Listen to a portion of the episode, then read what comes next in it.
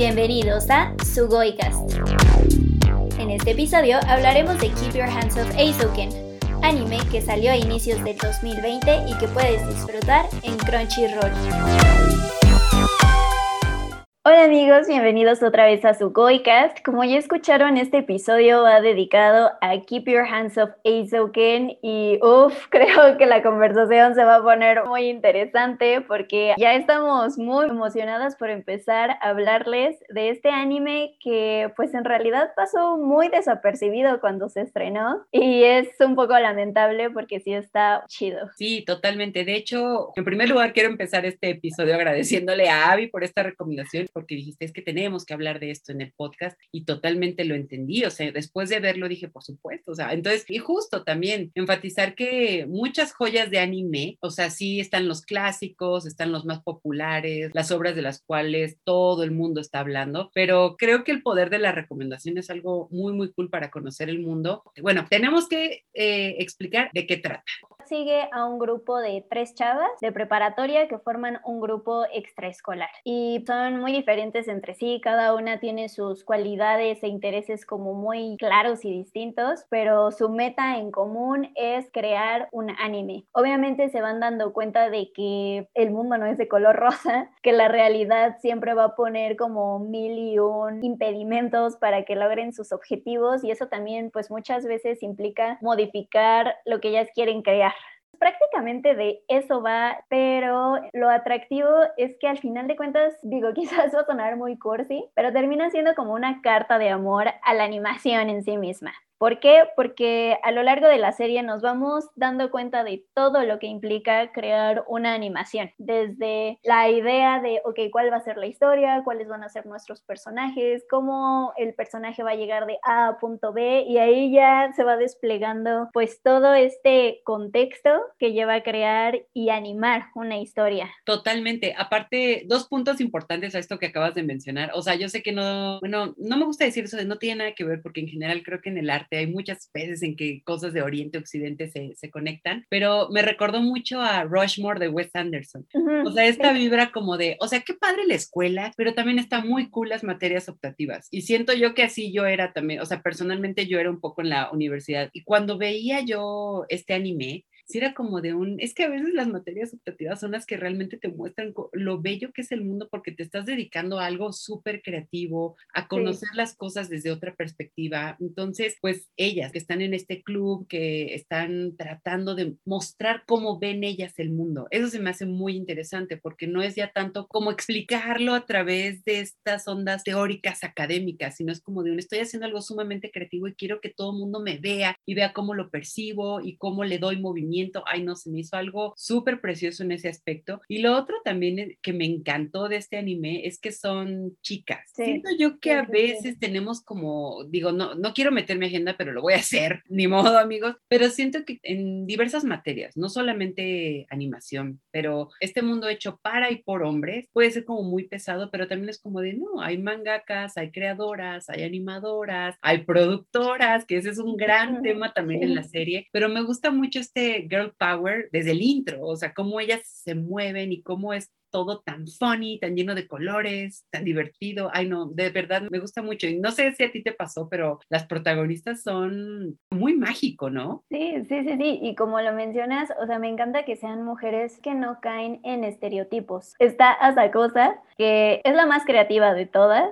pero es como muy desconfiada de ella misma, ¿no? Le cuesta decir, yo opino esto y yo quiero que se haga de tal o X manera, pero ella es ahora sí como que a la que más le gira. También está Misustaki, que sus papás quieren que sea esta como modelo, actriz, cantante. Y aún así, o sea, aunque nos la pueden presentar como de, ay, claro, es la chava popular, no cae en ese estereotipo tampoco, porque ella igual llega a un punto en el que dice, no, un momento, mi sueño es hacer animación, a mí me encanta dibujar y lo que quiero hacer es esto, me valen tres hectáreas las cámaras y el dinero y todo, yo quiero dedicarme a esto. Y también está Kanamori, que tiene una personalidad, digo, a mí me encanta, creo que es mi favorita, porque ella sí es muy decidida y bueno, ella no sabe nada sobre anime y sobre animación, ella más bien sabe cómo hacer, cómo mantener el dinero. Y digo, no por eso es como que sea, ya sabes, como superficial solamente, pero me encanta que siempre es como de, a ver, no, chavas, ustedes ya se están aquí mal viajando, las baja a la tierra y es como de, hay que hacer esto, esto y esto para conseguir lo que queremos.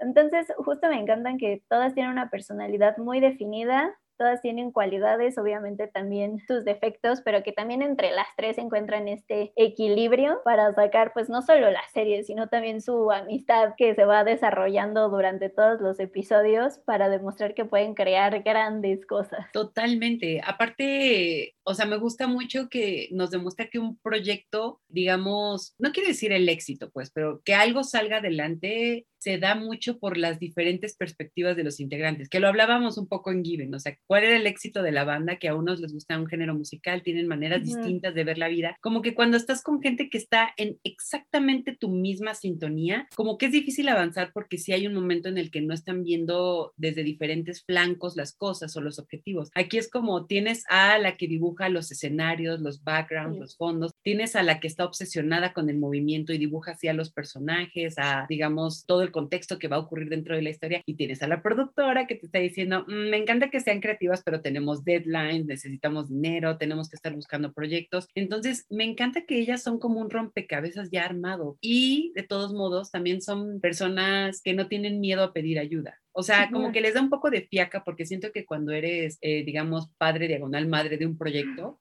como que todo lo quieres tener súper agarrado. Es como esta parte de cuando están tratando de explicarle al departamento de arte lo que quieren hacer y al final les dicen, no sabes que yo lo hago. Y justamente Kanamori le dice, es que lo único que hiciste fue quedarte con más trabajo. Y Asakusa le dice, es que era, es más fácil dibujarlo desde cero que explicarle. o sea, siento que así son las mentes creativas, como de un, es que me voy a tardar tanto en explicarle lo que tiene que hacer que va a ser más rápido que yo lo haga. Pero es difícil darse cuenta que al final lo que hiciste es agregarte otra cosa a tu agenda. Entonces, ese tipo de detalles se me hacen súper, súper, digamos, realistas, pero también muy lindos en el mundo de la animación y como dices, el resultado final es una carta de amor al anime y yo al menos como audiencia, o sea, recuerdo perfectamente este momento en el que estábamos planeando el podcast. Eh, más adelante vamos a hablar de una película con la cual yo estoy obsesionada totalmente y obsesionada con el manga, la historia, la autora y todo. Y justo recuerdo, Abby, que te dije, es que puedes creer que se tardaron 10 años en hacer esta historia. Seguramente ya no va a haber segunda parte. Y yo ranteando y ranteando. Y obviamente veo Keep Your Hands Off Y digo, a ver, o sea, por supuesto que tardaron 10 años en hacer esta película porque es súper detallada, o sea, ya vamos a hablar justo de, de todo eso, pero viendo esos detalles, viendo la historia, los personajes, los colores y el amor y la pasión que los autores, animadores, directores ponen en esos proyectos, te dices, pues sí, sí te puedes tardar 10 años en un proyecto de esa magnitud y pues como audiencia yo creo que también te deja la lección de, o sea, lo que está bien hecho es porque sí se toman la molestia de que esté bien hecho y no quieren soltarte algo pues de golpe. Y dices, sí, o sea, me resulta totalmente coherente. ¿Cuánto se puede tardar alguien en hacer un producto tan bueno. No sé cómo lo veas tú, no sé si tiene sentido, o sea, como yo sé que como audiencia es algo que puedes disfrutar, pero también te deja el aprendizaje de que lo creativo siempre va a tomar mucho tiempo. Pues sí, o sea, normalmente uno solo se sienta a disfrutar y a lo mejor se fijará en la historia, en el desarrollo de los personajes, etc, etc, ¿no? Pero ya que, bueno, me pasó cuando vi Eizouken, hay en algún punto en el anime donde crean una historia con un mecha, ¿no? Con un robot gigante y Asakusa se pone a pensar, no, es que si va a ser así de alto, pues solamente puede tener estos movimientos. Ok, va a tener una sierra eléctrica en el brazo, sí, pero ¿cómo va a funcionar? ¿Cómo va a ser la cabina desde donde lo van a manejar? Y es como de, oh, por Dios, pues sí, o sea, sí piensan como si realmente estuvieran construyendo un robot gigante y si sería funcional o no, o si es muy jalado lo que está haciendo e irrealista o no.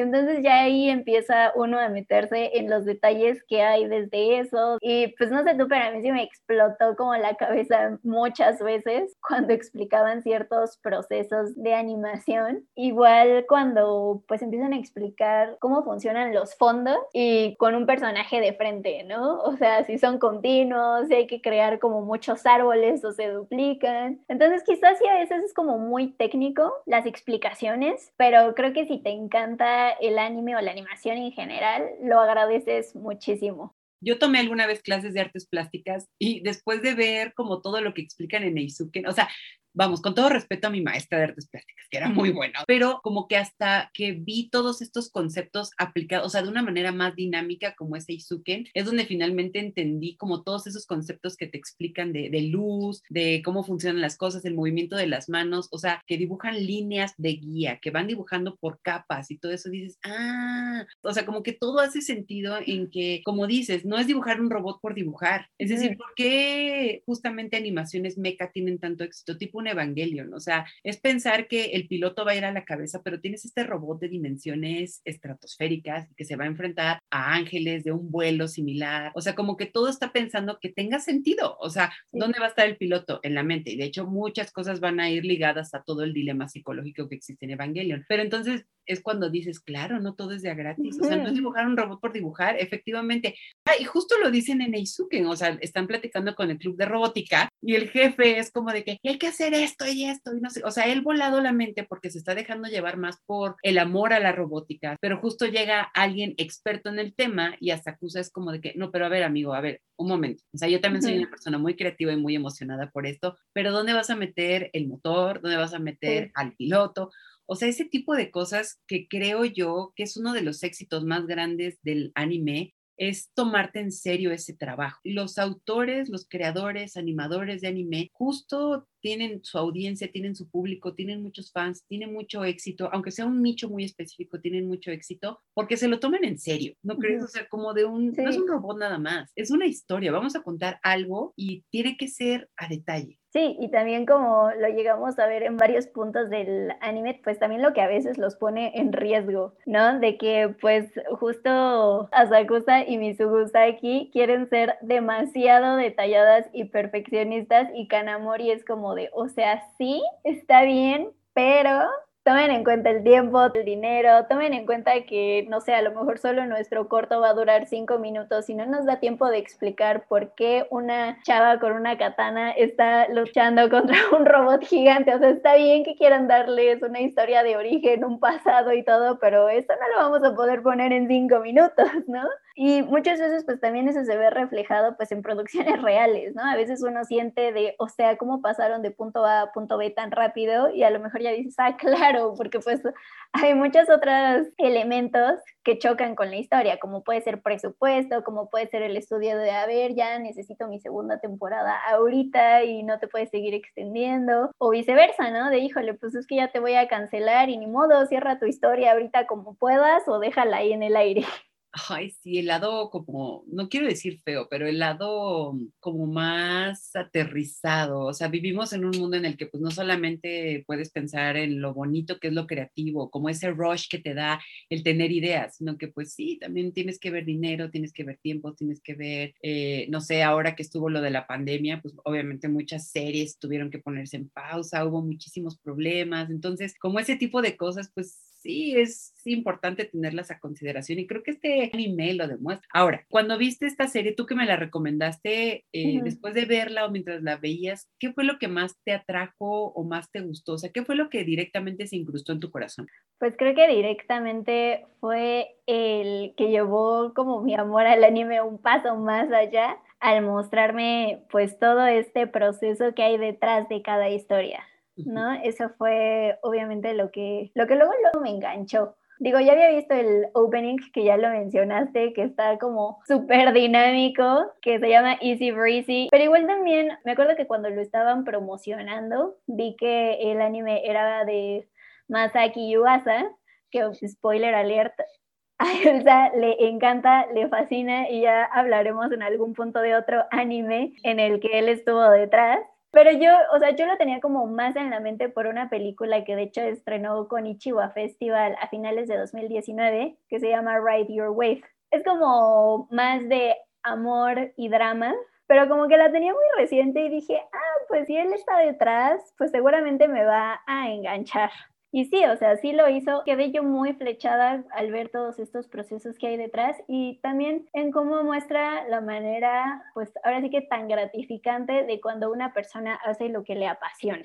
O sea, porque digo, sí, ellas están enfocadas en crear un anime, pero justo puedes ver eh, cómo a todas se les ilumina la cara cuando ya están logrando lo que quieren, ¿no? O sea, Pienso ahorita mucho en Mizusaki, que es como muy obsesionada con los detalles y recuerdo que pues hay un flashback de ella y su infancia donde avienta un vaso con agua o té, creo que tiene. Y a lo mejor pues sí, ¿no? Su familia se queda como de esta niña, ¿qué hace? Pero en realidad ella lo hace para ver cómo es el movimiento del agua, cómo es que fluye y ya que lo logra hacer, pues claro, o sea, queda completamente satisfecha. Lo mismo pasa cuando agarra como un palo de madera para hacer como los movimientos de una katana, e igual, o sea, ya que ve como su producto final en el cortometraje, pues sí te transmite toda esa paz, emoción, felicidad que siente al conseguir lo que tanto quería. Y también en estos tiempos donde a veces la vida se ve muy oscura, creo que también es un muy buen mensaje. El, sí puede que cueste un chingo de trabajo conseguir lo que te apasiona, pero pues lo vas a hacer,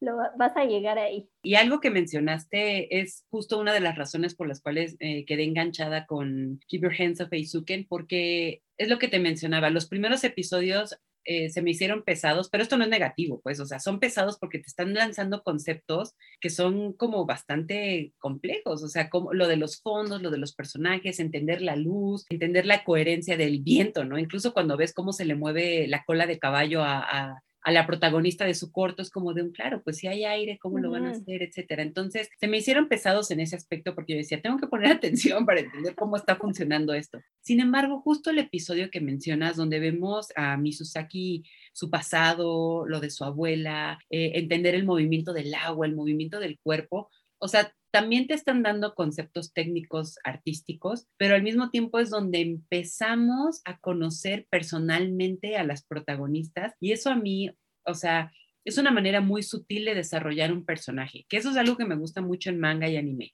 O sea, ahorita que tengo súper fresco el manga de, de Given, algo que hace mucho la autora es como ponerte mini biografías de los personajes por detallitos así es como conoces mejor a los personajes y no lo tienen que poner en la historia, sino como que es algo aparte. En el caso de Izuken, lo que hacen es como a cuenta gotas y en algunas escenas te están diciendo eh, las personalidades de cada una, cómo nace su amor por la animación, este amor por el movimiento, por los escenarios, por el mundo donde están desenvueltas. Entonces, en el caso de Mizusaki es esta cercanía con su abuela y aparte también, o sea, sí es actriz y modelo y eso como que le da un poco de pero justo en ese episodio dice algo muy bonito que es como la animación me va a salvar a mí misma. O sea, ay, no, se me hizo algo súper fuerte porque es como igualar justamente su pasión a una razón de vida y otra, o sea, se me hizo espectacular. Creo yo que de todas, Asakusa es como la que todavía, digo, espero yo que haya segunda temporada y espero yo que lo podamos ver. Nos falta un poco como conocer a su familia, pero de todos modos te lo dicen, es una familia clase media, como que sí cuida mucho a Sakusa, pero es como esta onda, ¿no? Como de, puedes salir con tus amigas, pero avísanos dónde estás. Y en una simple escena te lo ponen cuando van a los baños públicos y todo eso,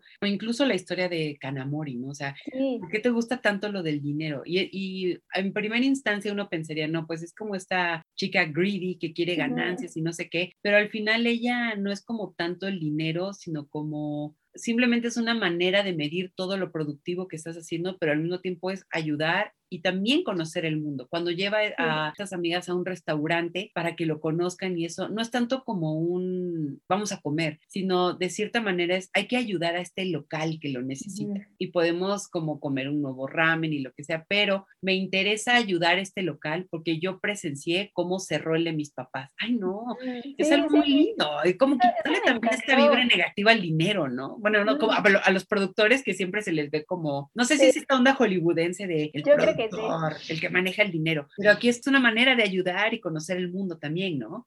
Sí, yo también quedé muy impactada con ese pasado de Kanamori porque sí, al igual que tú y pues yo creo que muchos teníamos este estereotipo que mencionas de no, pues seguro solamente es avariciosa y ya, ¿no? Pero no, como mencionas, todo tiene un porqué y cuando te das cuenta que su porqué es muy humano, dices, no, pues sí, ahora sí que hay que echarle más ganas, equipo, para que de verdad sí logren su anime y como dices, eso también me encanta que Kanamori va creando como comunidad con estos locales, pero también con otros clubs de la preparatoria. Porque sí, o sea, las otras dos se cierran en su mundo de queremos hacerlo todo nosotras y es como de, a ver, no.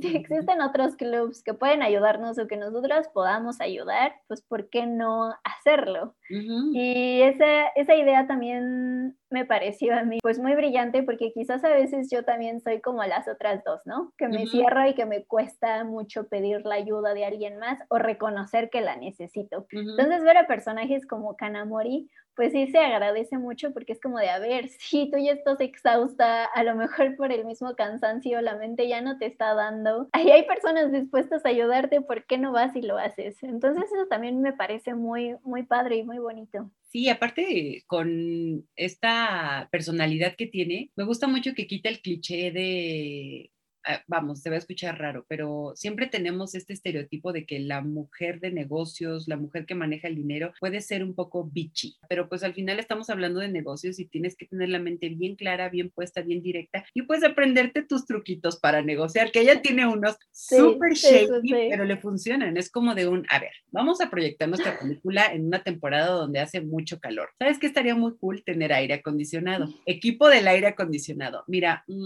sé algo de ti Vamos a dejarlo por ahí.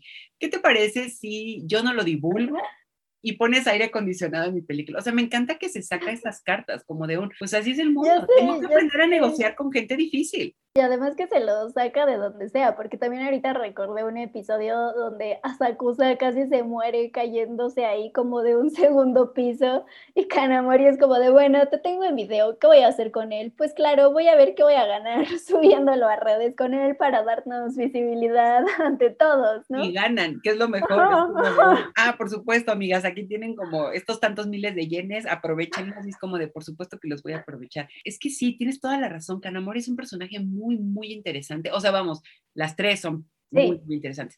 Pero ella, siento que como productora es la que también tiene que ver toda esta vibra súper negativa, mala onda. O sea, cuando justamente la presidenta y la secretaria tratan como por todos los medios de echar para atrás el club, no pueden ganar dinero, no pueden ir a concursos, X, Y, Z, es como, ay, siempre va a haber gente que siempre va a estar duro y dale con que no salgas adelante con un proyecto, pero ella lo hace, o sea, creo que también mm. algo muy cool de ella es que es una problem solver, o sea, cuando piensan que ya no van a poder seguir adelante con el club, ella es como de un, ah, no, pero espérame, o sea, el gobierno está hablando ya bien de la escuela porque apoyan nuestro proyecto, entonces, pues, ¿nos van a dejar o no? Porque eso es mala prensa y es como, santo lo que mente. De las tres, yo como tú me siento identificada con la parte creativa porque yo todo el tiempo quiero hacer cosas creativas, o sea, incluso hacer este podcast, hacer que mis dibujos, escribir, hacer un blog, pero siento que muy por dentro no hay nada más útil que saber negociar con un mundo que comúnmente no te quiere ver triunfar, pero es increíble ver que puedes tener un as bajo la manga. Necesitamos todos un curso coaching de Kanamori para nuestras vidas adultas, que alguien nos necesite, nos enseñe a ser como ella.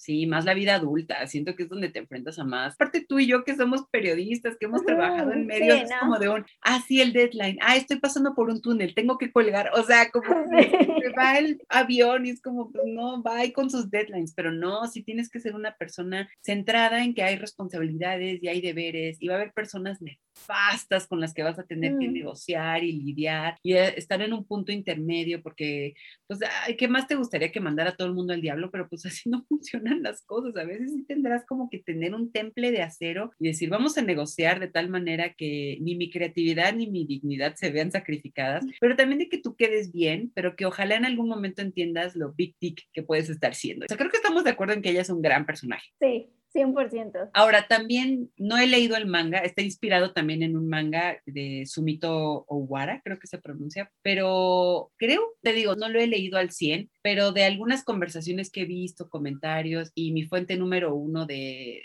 de cosas de anime, que es Tumblr, he visto mucho el argumento de que este es de esos casos donde el anime supera al manga, pero a mí me hace total sentido que sea así. Es decir, estamos hablando de una serie que justamente habla de cómo se hace una serie, cómo se hace una animación. Eh, y aunque le eché un vistazo, un corto vistazo al manga, no, definitivamente sí, sí, es de esos casos del anime.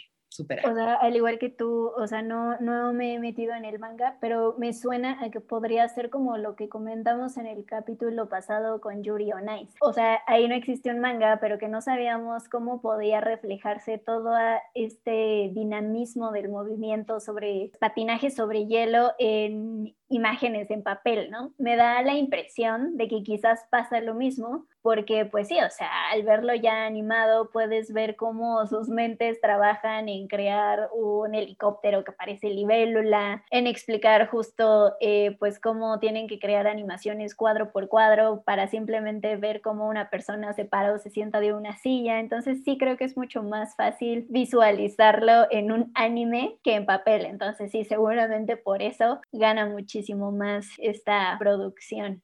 Sí, que digo, no es quitarle mérito al manga. Sí, no, no, Da muchísimo sentido que el anime sea más, más sorprendente en ese aspecto. Aparte, creo que también, es que, ay, no, Avi, le atinaste súper recio a esto que es una carta de amor al anime, porque al final también puedes ver cómo juegan con ciertos detalles y hacen guiños a animes famosos. O sea, hay una escena espectacular donde Kanamori va en bici se adelanta Sakusa y frena, es la misma famosa escena que la motocicleta en Akira. o sea, la manera en que frenan es exactamente, y hasta hay un rayito por ahí.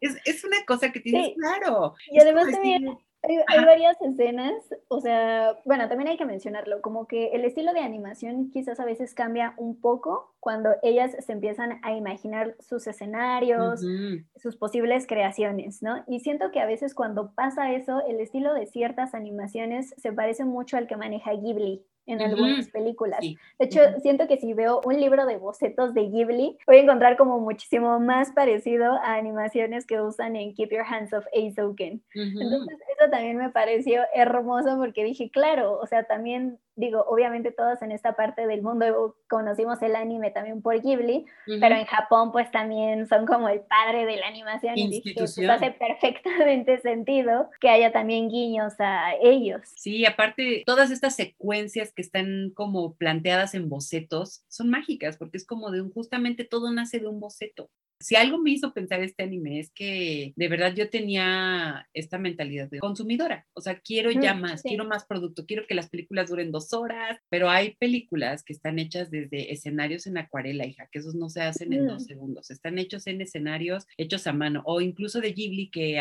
hay, ¿cómo era? Estas famosas escenas donde las gotas de lluvia están hechas a mano. Sí. O sea, yo me veo, yo, yo veo que aquí los directores vienen a decirme, ¿tú crees que esas gotas se hacen en dos segundos, hija? O sea, lo veo lo veo, lo veo. Y es justamente, no sé si a ti te pasa también como periodista cuando te dicen, pues échate una nota en dos segundos, ¿qué trabajo puede costarte? ¿No? Y es como cuando te dicen, no, pero pues agrégale unos más caracteres, ¿no? Y es como, a ver, ¿qué? Ajá, es como, ah, ¿cómo? Por supuesto. ¿Cómo? Porque son enchiladas. Y hasta las enchiladas son difíciles. es como de, ¿de qué me estás hablando? no, ya sé qué coraje, pero te digo, como audiencia, o sea, entre más, desde que empezó el podcast, siento que he visto más anime justamente para preparar los episodios y, y nuevos anime justamente como este, y sí me está quedando como muy claro todo el trabajo y el esfuerzo, la sangre, sudor y lágrimas del trabajo creativo. Y bueno, no sé si o sea, ojalá este podcast llegue muy lejos, eh, a todo Latinoamérica, habla hispana, lo que sea, pero justamente uno de los debates que hay ahorita en México es que el arte se debe pagar, lo creativo. Eh, ahorita, digo, es clavarnos un poco en la textura política, pero acaba de salir un concurso de diseña la portada de los libros de la SEP, de la Secretaría de Educación Pública, y gánate, ¿qué? Era que te llegue el libro, a que te llegue el libro y pues que salgas en la portada, besos. Perdón, ¿no? Entonces, obviamente hubo una ola de ilustradores totalmente enojados, totalmente emperrados y con justa razón, porque una vez más parece que se está diciendo que lo creativo no se paga. O sea, yo entiendo que lo científico, entiendo que, o sea, estas vibras como de ciencias duras pagan y hay concursos y hay becas y todo eso, pero una vez más se está planteando que lo creativo es como algo que haces just for fun. O sea, no hay nada que hacer. ¿Qué te parece si hago un Jujutsu Kaisen? O sea, es como, porque no cuesta trabajo. Ay, no tengo nada que hacer. Un Attack on Titan. ¿Qué te parece? Pero veo este tipo de detalles y al mismo tiempo veo en Eisuken los procesos que lleva a ser una película, una obra, etcétera. Y si te dices, ay, no, pues con razón estamos pues tan mal, o sea, tampoco sé si que esta sea la fuente de toda la maldad humana, pero sí me hace pensar que hay muchas cosas donde el ser humano puede llevar a su propio potencial a máximos niveles y siempre ningunear el arte. Creo que es uno de los que más me duele. Algo que me han enseñado como los anime que hemos visto, pero especialmente este, es como a realmente darle su lugar a lo creativo, a lo artístico, darle también su tiempo, porque digo, Avi, tú también escribes. Entonces, a mí algo que me impone mucho son los eh, bloqueos creativos, justamente como el que tiene Asakusa ya cuando está haciendo el corto para el festival este para dar a conocer su nueva, como su nueva compañía de animación. Es como, no sé a qué se va a enfrentar mi protagonista, no sé bien de qué va a tratar la trama, y es este bloqueo creativo donde pues no avanzas y no avanzas, y es muy frustrante, y ahí es donde viene como el, ya sabes, como Ricardo Anaya respirando en la nuca, como de un, tengo que acabar esto para este deadline y no lo estoy logrando, y al final, ¿no? Cuando dice, o sea, ya tienen todo el proyecto terminado y ella es como de un, hay que creer, amigas, no me convenció. Tenemos 12 horas para terminarlo, lo vamos a lograr, pero vamos a hacer algo que esté bien hecho. O sea, vamos, lo creativo sí implica mucho esfuerzo, muchas lágrimas, mucho de todo como para que se considere algo que digas, ay, es gratis, ¿no? Sí, sí, sí. Ahorita también me recorté a la situación que recibió Estudio Mapa por su animación de Attack on Titan y es como de, o sea, amigos, entiendan que además de ser un estudio completamente diferente con su propio estilo, pues también cuánto tiempo tuvieron para animar esta temporada comparadas con las anteriores, ¿no? O sea, tuvieron un tiempo mínimo y una vez más, o sea, ya que ves algo como Ace pues te das cuenta de todo el proceso que tenían que hacer detrás y es como de, a ver, ¿no? Así es un gran producto de calidad para el tiempo en el que lo hicieron, entonces espérense, es más, gracias por hacerlo también. Ya sé, a mí sí me gustó, o sea, ya que quede una vez, o sea, ya que pueden comentarnos lo que quieran, pero, o sea, estamos de acuerdo que la animación es buena, o sea, sí es de, alta. Pero eso ya hablaremos más adelante, otro spoiler de, episodio futuro, pero se tocará el tema Attack on Titan, amigos. Pero sí, indiscutiblemente creo que este es uno de esos anime que sí te hacen valorar un poco lo que creativamente consumes, pero también creo que cuando lo veo algún ilustrador, algún animador, siento que sí debe haber una empatía muy fuerte con este anime. sería interesante hablar con, con alguien así y que nos dé su opinión al respecto. Totalmente. Si hay algún ilustrador creativo allá afuera que quiera hacer un episodio especial sobre esto, adelante, puede contactarnos. Ahora ya tenemos correo, por supuesto, creo que esta es la perfecta ah, oportunidad. claro, claro. Si, nos quieren escribir, es hola gmail.com. Ahí nos pueden contactar. Pero bueno, Avi, continuando, ¿hay algo que no te haya latido del anime? Al principio yo también me sentía como muy perdida. O sea, así como Kanamori de repente hace sus caras de, a ver, simplifíquenme lo que están diciendo, yo me sentía igual que ella porque a veces hay explicaciones que son muy especializadas y que pasan muy rápido y que yo como por no querérmelo perder, a veces sí le ponía pausa, lo regresaba y lo volvía a ver, como de, a ver si, si estoy entendiendo todo o no. Entonces, eso me llegó a pasar, digo, no es queja, pero sí siento que quizás a muchos les podría desesperar. Además, como ya lo habíamos mencionado, otra cosa que, que sentí que me faltó es saber más de Asakusa, más de su pasado, o bueno, igual no de su pasado, pero más de ella fuera de este mundo de club preparatoria, ¿no? Pues, ¿qué, qué más hay de ella? Y se cuenta muy como por gotitas lo que podemos ver de su vida, pero ay, ojalá sí haya como segunda temporada, no, no he visto si ya está confirmada o lo sé, yo esperaría que sí, pero no, concuerdo totalmente. De hecho, te tengo que admitir que los primeros episodios sí los vi muy lentos. Así me echaba uno al día porque era como de un, me están explicando conceptos muy pesados, pero de hecho justo en ese episodio donde se cuenta un poquito de Misusaki, ahí ya le agarré vuelo y los vi de volada. O sea, ya, seguido, seguido, seguido, porque ya era como un poquito más fluido. Pues es como cualquier cosa que estás aprendiendo. O sea, tú también que estás tomando clases de japonés y yo de alemán, las primeras clases son horribles porque, o sea, bueno, no sé si a ti te pasó, pero mi maestra hablaba alemán ya desde la primera clase. O sea, fue un proceso como muy lento y amable, pero a mí me imponía mucho. Es como de un, o sea, a duras penas estoy entendiendo el Morgan, o sea, no estoy entendiendo nada, pero pasa el tiempo y ya, fluido, vámonos, vámonos recio. Entonces, creo que ese fenómeno me pasó con, con Keep Your Hands Off Eisuke. Y aparte, algo que me gusta mucho es que a pesar de estos detalles técnicos, tiene un humor muy bonito. O sea, si hay unos chistes súper lindos. El subtitulaje creo que también tiene como hay unos guiños muy, muy, muy lindos. Entonces, ahora siento que nos hemos clavado mucho en la textura, pero mencionaste algo de lo que sí me gustaría hablar, que es el tipo de animación. O sea, siento que el director, eh, Masaki Yuasa, pone algo aquí que es como estos cambios en la animación, que es como de repente vemos que tienen muchos detalles las protagonistas, pero luego cambian cuando están pensando, cambian cuando están en los bocetos. Siento que es algo muy de él justamente, como estar cambiando dependiendo del humor de ellas, del mood de la historia y todo eso. O sea, a mí eso se me hizo algo impresionante y que va justo de la mano con esta carta de amor al anime. Sí, creo que como mencionas, o sea, también lo que hace es tomar el estilo de animación como un elemento más de la historia, ¿no? como para contarlo. Entonces, digo, ya lo mencionamos, creo que con Yuri on Ice, que pues ahí era el patinaje, ¿no? Como un elemento más de la historia. Aquí es el, la animación en sí misma. Y eso se agradece, porque como mencionas, o sea, con el estilo que está usando podemos inferir o nos da contexto de más cosas y creo que eso es algo que a veces no pasa en muchas animaciones, sobre todo como las muy mainstream populares. Y quizás eso también como que nos ha mal educado a algunos que cuando llegamos a ver estos tipos de cambios en un anime como que nos saca de onda, ¿no? Que es como de, no, pero ¿por qué, ¿por qué está cambiando? O sea, que es otro estudio, les faltó presupuesto, me ha tocado ver ese tipo de comentarios, es como de, a ver, no, o sea, solo es un estilo más para ayudar a que la historia pues no avance, pero más bien a contar otras cosas de la historia. Sí, aparte, ¿sabes qué me gusta? Que eh, cuando van explicando algo, lo aplican. O sea, cuando explican lo de los fondos, hay una escena donde Misusaki va subiendo unas escaleras y ves cómo se va repitiendo el fondo, que eso ya te lo habían explicado en un episodio anterior, como para ahorrarte tiempo y ahorrarte dibujos, puedes repetir el background, que es algo que, por ejemplo, hacen en Looney Tunes, en Warner Brothers también, que ves la típica escena donde se está repitiendo el fondo, aquí también pasa y van subiendo las escaleras y ya te lo habían explicado.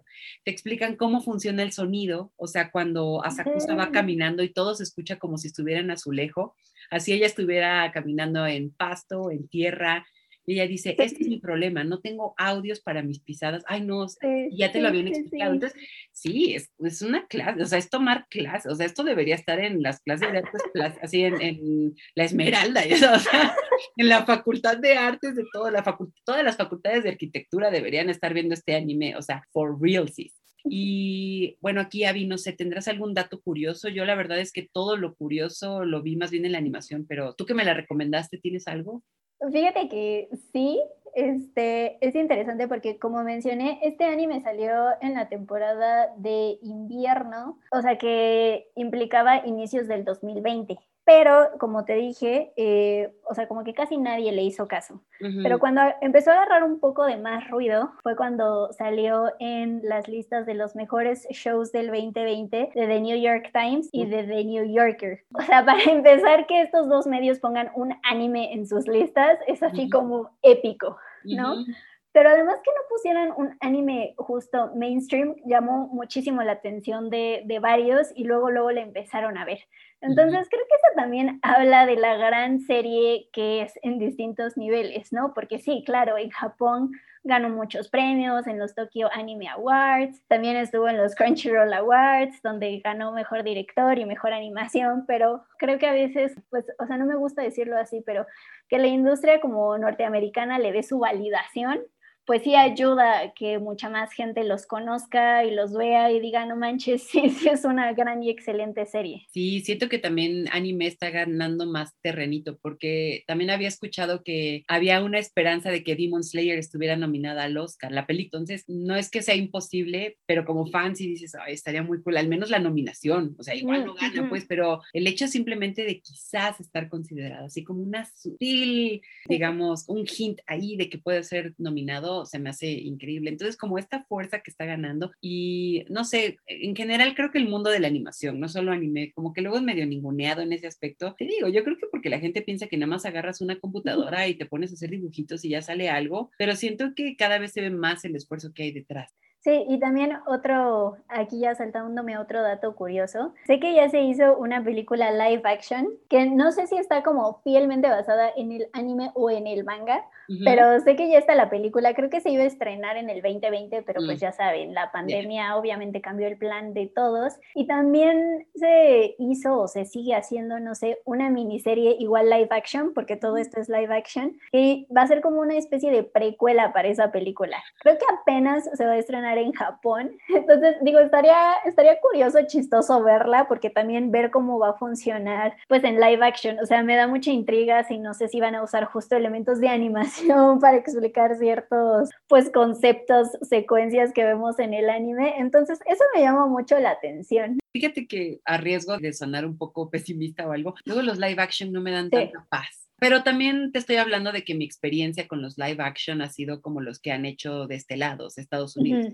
Pienso en un Death Note y, ay, no, no, no. O sea, al menos para mí, Death Note, el live action que hizo Netflix, o sea, no me latió tanto y creo que la audiencia en general no lo recibió bien. Los live action hechos en Japón, creo que luego tienen otro tipo de respuestas, pero luego no llegan acá. Sí, no, eso es el problema. técnicos. Sí, y luego, digo, yo tampoco he hecho el esfuerzo como de ir a los live action japoneses, no necesariamente tienen que venir acá, yo también puedo buscarlos en este mundo precioso de Internet, pero digo, no estoy tratando de poner los dos mundos en contra o algo, pero sí creo que la animación, algo hermoso que tiene, es que juega con la infinidad de posibilidades que luego la realidad quizás no te puede dar. Como que live action se me hace un experimento interesante, es decir, cómo puedes lograr esos escenarios, pero a mí lo que me gusta mucho de la animación es cuando te sumerges en eso, como, como esta canción de Radiohead, Immerse Your Soul, como de sumergirte ahí, entrar a algo totalmente fuera de este mundo. Eso es lo que busco en la animación, que, que me sumergen algo fuera de este mundo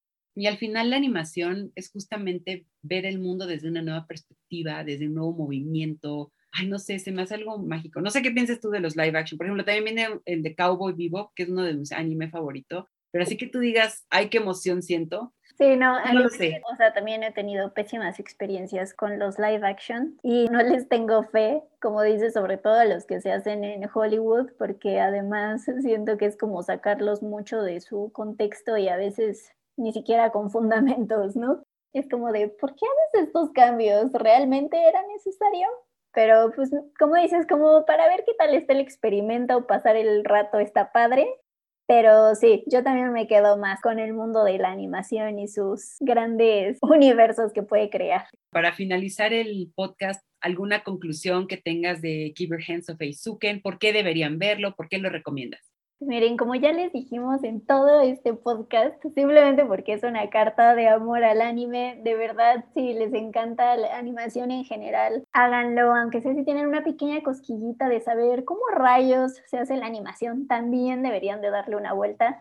Ya lo dijimos, ténganle paciencia a los primeros episodios porque sí puede ser como muy clavados y más si uno no tiene ni idea de este universo, también se van a sentir después súper inspirados a seguir también ustedes sus propias pasiones. Justamente, esa iba a ser también mi, mi conclusión, que si necesitan no sé si te pase, pero luego es como de un, no tengo inspiración de nada, bloqueo creativo, voy a ver algo. Creo que esta es una serie perfecta como para inspirarte. O sea, siento que es tanta la emoción que luego sienten a Sakusa y Misuzaki y como tan los bríos de Kanamori que te dices, mm, Tal vez el secreto de esta vida es simplemente ir y hacer las cosas, porque incluso hay una parte donde están hablando con un maestro y el maestro les dice, es que no todo es trabajar, también es ocio. O sea, el trabajo creativo no solamente es sentarte frente a una computadora o frente a una tablet 25 horas de 24 que tiene el día, sino también disfrutar ese mundo que estás planteando en tu historia. Y eso, se van a caminar a un río, se van como a divertir a su manera,